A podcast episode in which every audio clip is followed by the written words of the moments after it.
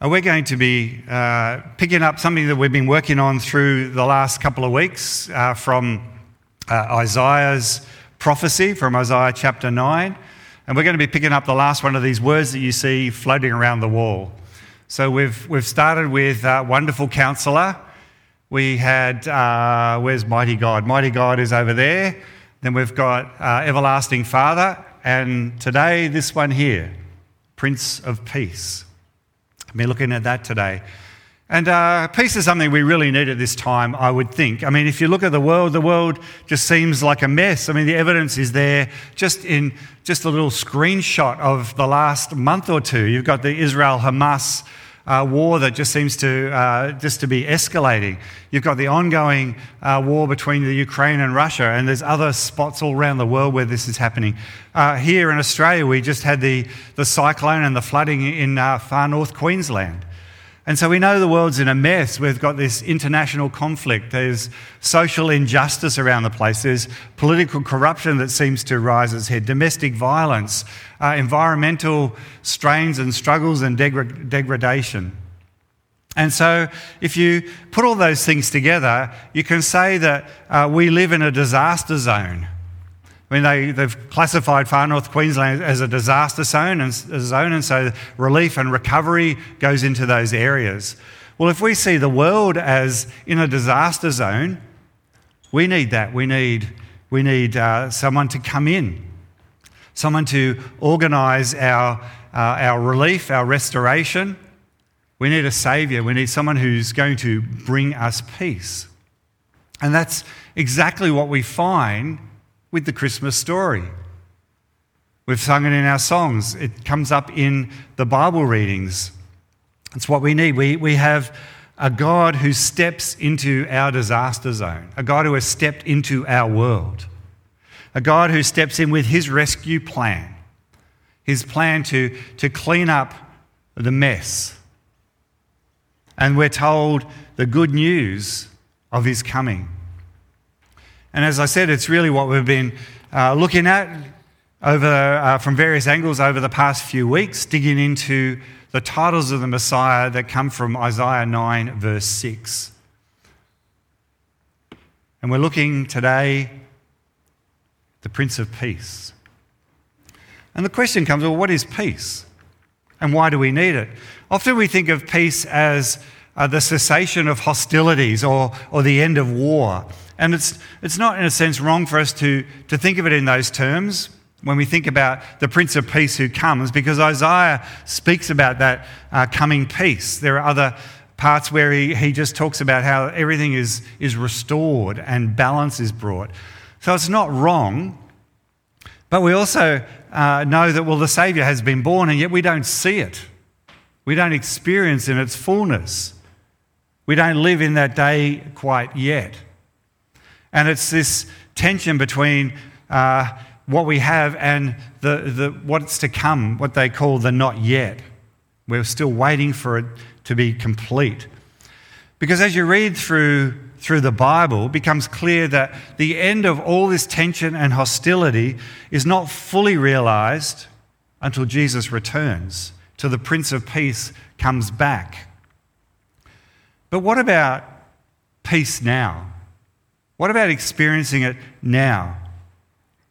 To answer that question, we need to delve a little bit deeper into understanding the concept of peace, particularly as Isaiah puts it here uh, in, his, in his prophecy. What sort of peace should we expect?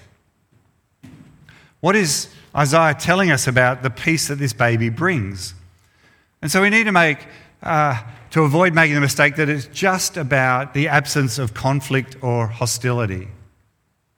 Because it's not primarily what Isaiah has in mind. The peace that Jesus brings is objective, it's true, it's real, but it's a peace that had to be fought for. The, the peace that the Messiah, the Prince, brings is a peace that he fights for, that he wins. So it's a peace that, that really flows in the wake of, of victory. Jesus wins. That's the message, the simple message. Jesus wins. He wins absolute victory.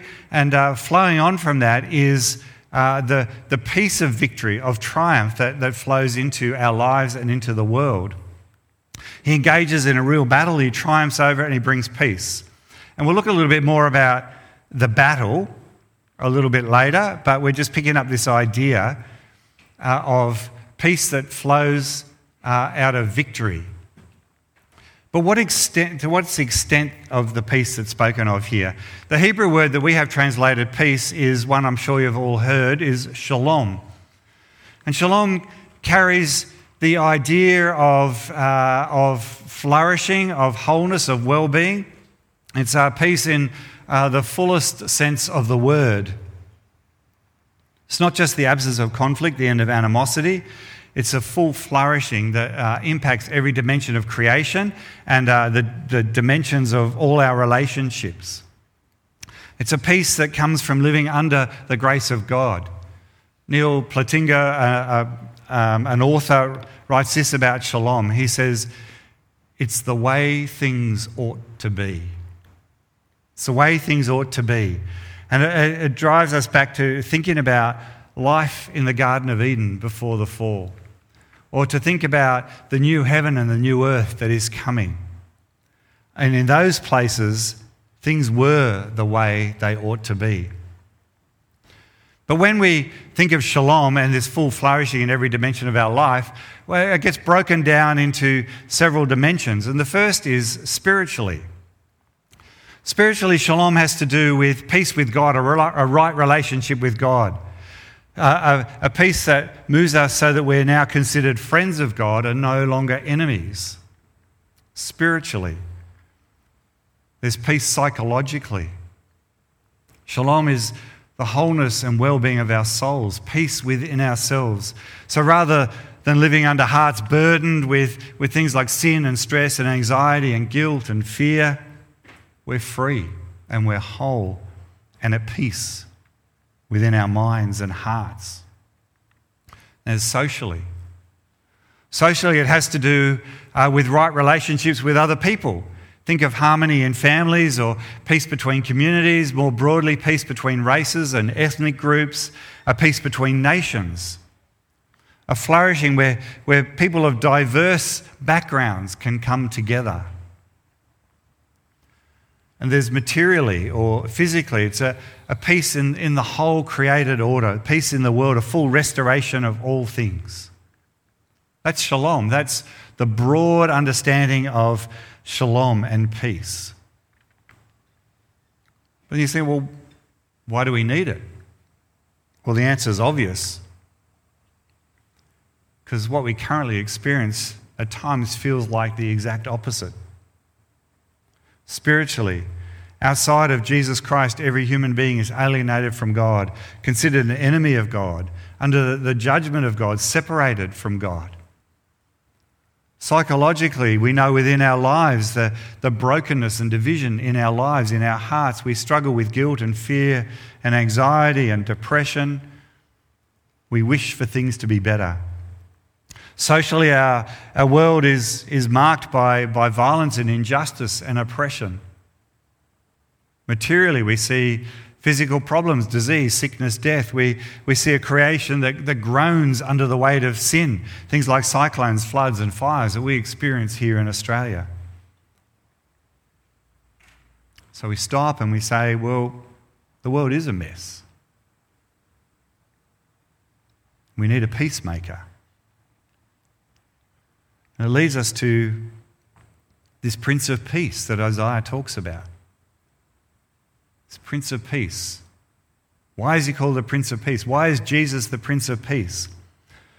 Well, obviously, uh, peace ha- uh, is a royal term. It has to do with uh, connected to kingship. Yet, when we use the title for Jesus, it's more than just a way of showing respect for him, for recognizing his heritage uh, as, as a king. I was, I was thinking about that this week, and I thought, well, Prince Harry still calls himself Prince Harry. But he's a prince through heritage, not through function. Perhaps not through character either, but we can have a discussion about that. But he's, he's taken on this title of prince, but he's not living out as a prince. So when we call Jesus a prince, we're talking about uh, his authority, his executive authority. And that whole prophecy uh, in Isaiah talks about this Davidic king, one who will sit on David's throne forever. It's a promise of God, this person will come, the Messiah, the Prince of Peace. And verse 6 again says, the government will be on his shoulders. It means he's going to wear this mantle of authority. He's going to have sovereignty. He's going to be the ruler. His shoulders, uh, in a sense, carry the full weight of the authority of God as he governs the kingdom of God. He shoulders the burden of rule. He's born to be a king. And if you look back in, uh, in the, the prophecy in Isaiah, in verse 4, it talks about uh, the, the oppression that people are under, that they've got this yoke or bar or rod of oppression. And it says that it's been lifted.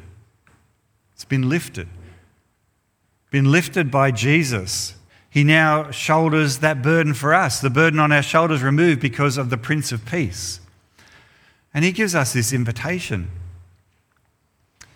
Come to me, all you who are weary and burdened, and I'll give you rest. Take my yoke upon you and learn from me, for I am gentle and humble in heart, and you'll find rest for your souls. For my yoke is easy and my burden is light. Jesus takes the heaviness of our burden and gives us his gentle, uh, loving ways. And then in, in the prophecy, the greatness of this, his government, his rule will never end.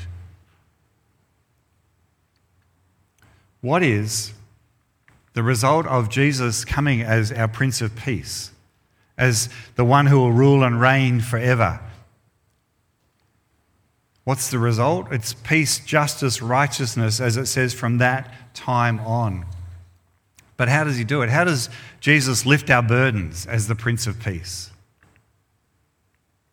When we think about Jesus, everything about him, his, his birth that we're, we're thinking and celebrating today, his life, his ministry, his work on our behalf, his, his death on the cross is all for the sake of peace. It's all for restoring shalom to us. So just think for a minute about the life of Jesus, beginning with his birth. Trevor read those words to us from Luke's Gospel the angels declaring, Glory to God in the highest, and on earth peace among those with whom he is pleased. The birth of Jesus was for the glory of God, for the restoration of peace, for shalom. But Jesus also begins to fill it out, fill it out in uh, this prophecy in his life, the way that he lived. He healed the sick, he fed the hungry, he cast out demons, he forgave sins, he had command over, over nature begin to see what his rule and reign can do in his life, through his life as he walked here on earth. We see it in his death. What Isaiah writes is 700 years before that first Christmas, and God inspires Isaiah to tell us how he would do it, how, how God in Christ would do it. And uh, Isaiah's prophecy is filled with pointers to Jesus Christ. But we see it most vividly in what he's going to do in Isaiah 53 where we read there, He was pierced for our transgressions, He was crushed for our iniquities. The punishment that brought us peace was on Him, and by His wounds we are healed. How does Jesus bring shalom? He brings it by, by losing himself. He brings it by suffering as our substitute, our representative, by bearing our sin on the cross so that in his death, the price is paid. The price for, gaining, for us gaining peace was through his death. And so there is no peace without the cross. It's only through Jesus' death, the atonement there, that shalom can come to us, shalom can come to the world. Because Jesus is that solution. He's God's solution to the problem of sin and evil and brokenness. He's the way that peace comes into the world. He's the Prince of Peace. And so, in that context, our, our peace is first and foremost with God Himself. That's the, the greatest conflict that needs to be resolved, the one between God and us. And so, with the birth of Jesus, in essence, God is saving us from God. That's the heart of Christianity. God is saving us from uh, the justice and wrath that rightly is ours because of Him, because of His holiness, because of uh, what, he, what He has to do to deal with sin. So, in that sense, God is inserting Himself between us and God, a God made peace. He did it because we couldn't do it. We can't make peace with God ourselves. We can't save ourselves. It's a God made peace. And that's the, the glory and the heart of Christianity. God coming in, substituting the Son of God to bear the judgment of God that belongs rightly to us. And through that, we can experience peace with God a peace that comes by faith. Uh, Paul talks about it as justification by faith, Romans 5. Therefore, since we have been justified by faith, we have peace with God through our Lord Jesus Christ. We can't earn that peace with God, we can't work for it, we can't be good enough to get it. But God in Christ at Christmas became a man to do it for us. So the question is are you, are you at peace with God this morning? Do you know that your sins are forgiven because of the work of Christ? Because the Bible is really clear that the only way to be right with God is through faith in Jesus Christ. He's the Prince of Peace. He brings peace through his, his birth, through his ministry, his death, and his resurrection. And we await his return waiting for the day when Jesus comes back, when he brings uh, to fullness the peace that we so long for. In Revelation 21 22, you get this picture of this new Jerusalem coming down from heaven uh, to earth, and this river running through it, and there's life, and there's beauty, and there's peace a new heaven and a new earth. It's shalom, it's God's peace coming to earth once and for all.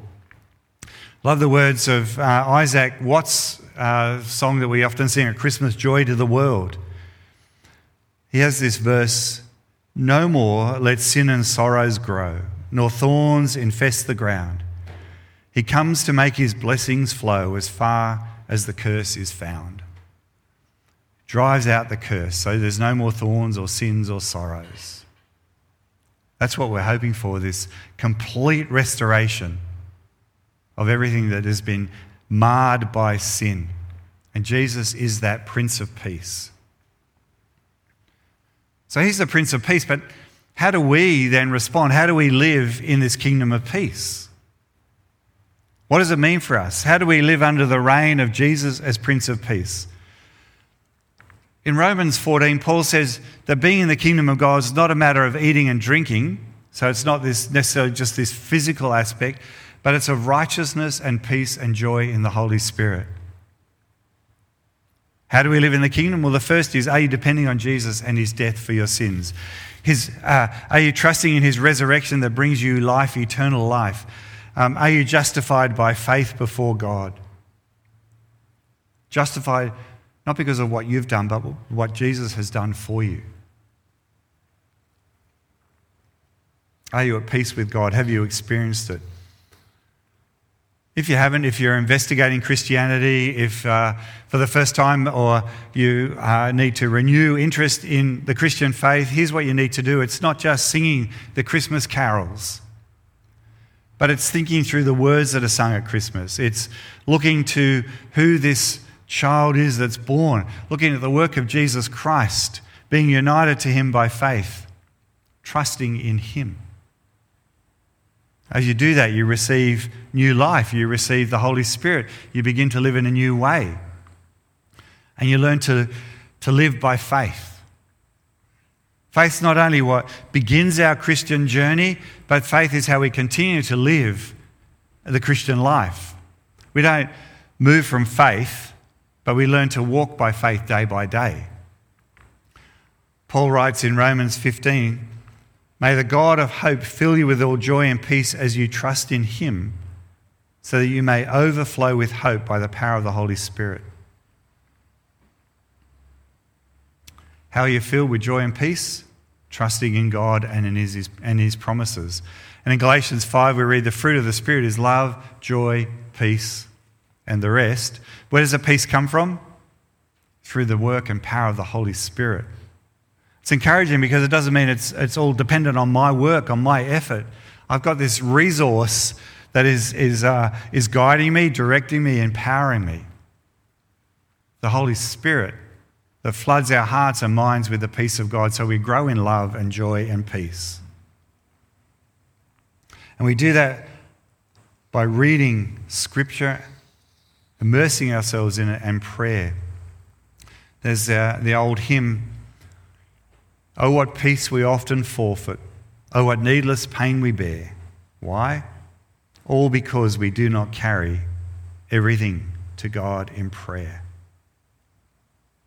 So, most of what I've just described is this, uh, this vertical peace with God and this internal peace within our hearts and lives. But there's this horizontal dimension as well. There's a call for us to be peacemakers, pursuing reconciliation and peace and harmony. The Sermon on the Mount, Jesus says, Blessed are the peacemakers, for they will be called children of God. Blessed are the peacemakers. Paul adds to that. he says, Live in harmony with one another. Do not be proud, but be willing to associate with people of low position. If it's possible, as far as it depends on you, live at peace with everyone. So think about that in, in the horizontal for a moment, about your own relationships. Is there brokenness? Is there someone you could be at peace with if you make the first move? Maybe it's a family member uh, that you're estranged from uh, a father, a mother, a son, a daughter, a sibling. Maybe there's brokenness because of bitterness and hostility or just this uh, drifting apart. What if you become, attempt to become the peacemaker? Make the first move, reach out. Take ownership of what you may have done that's wrong, sought forgiveness without expectation from them, and begin to live in peace there. Maybe it's within the church community. Maybe there's someone in the church, a fellow brother or sister. There's a brokenness there. How do you work to restore that? Think more broadly. Are you a peacemaker in the community around you, in, in your neighborhood, in the world? Are you caring for the world as, as God's good stewards of creation? Are you providing for the needs of others? The call is not just to have this vertical peace with God, but work at a horizontal peace with everything around us. Be a peacemaker. It's what we do as we live under the reign of the Prince of Peace. And we look to Jesus Christ, the Prince of Peace. Jesus gives us peace that the world never can. Uh, the world, as, we've, as we see, is, is turmoil. There's turmoil everywhere. No matter what others promise, no matter what the world promises, there can be no peace because evil reigns until Jesus returns. And so, looking for, for peace and security in the world is, is in many ways futile, even foolish. The only peace that steadies the soul, that enables us to, to handle life, is the peace that comes through the Prince of Peace. Comes when we know that through him our sins are forgiven. And the promise is that when we look to him, we'll have the peace that surpasses all understanding. So, are you walking with God in peace? Are you pursuing peace in your life? Are you at peace with God? Let's pray together. Lord, in a world where worry and not peace prevails, pray that you stir us up again to hear and be refreshed and challenged and renewed by the good news of Jesus, the Prince of Peace, born on Christmas Day.